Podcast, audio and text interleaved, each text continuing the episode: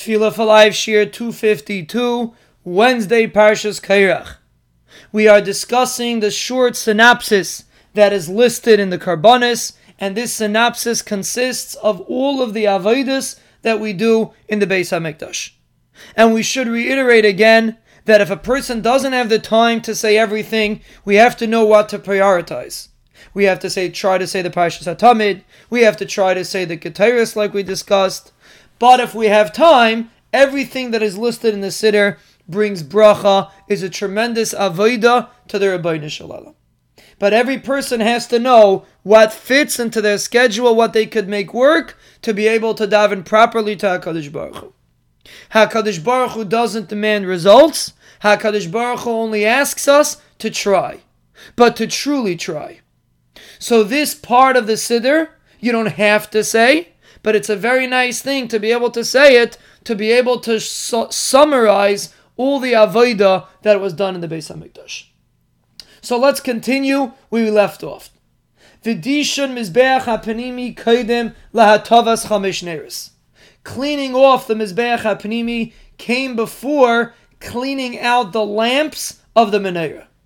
Now it was very interesting because they used to clean the lamps of the menorah every day but they didn't clean them all in one shot. The menorah had seven lamps on it. They only first cleaned five of them, then they went and they did a different avodah, and they would come back and clean the remaining two.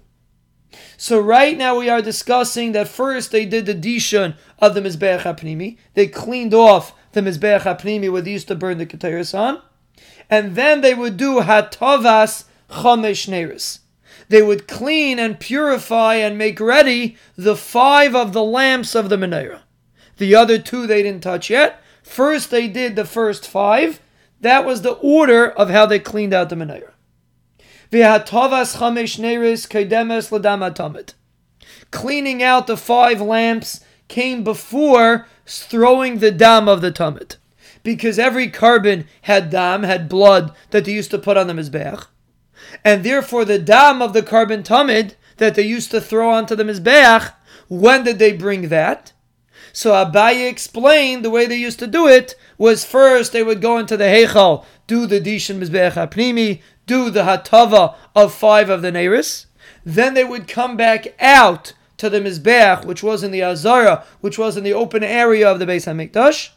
They would take the dam of the Tamid, and they would be Zayrik it, they would throw it onto the Mizbeach. So that came after the five Neiros, after the cleaning of the five Neiros. Vidam hatamid kaidem lahatavas shtei Neiros. And then the blood of the tamid came before the remaining two Neiros. Like we mentioned before, you didn't clean all the lamps at once. So first they did the five Neiros, then they went outside and they took the dam of the tamid and they threw it on the Mizbeach. Then they went back inside and they cleaned the remaining two neiros. V'hatavas shtei neiros kaidemes leketeres. And the cleaning of the remaining two neiros came before burning the keteres. Because as we explained, first they cleaned off the mizbeach of the keteres. They cleaned it off before, before they cleaned out the lamps of the menorah. And after they finished cleaning the lamps of the menorah, they would take some coals from the Mizbeach, they would take some Keteres, and they would put it on the Mizbeach HaPnimi and burn the Keteres.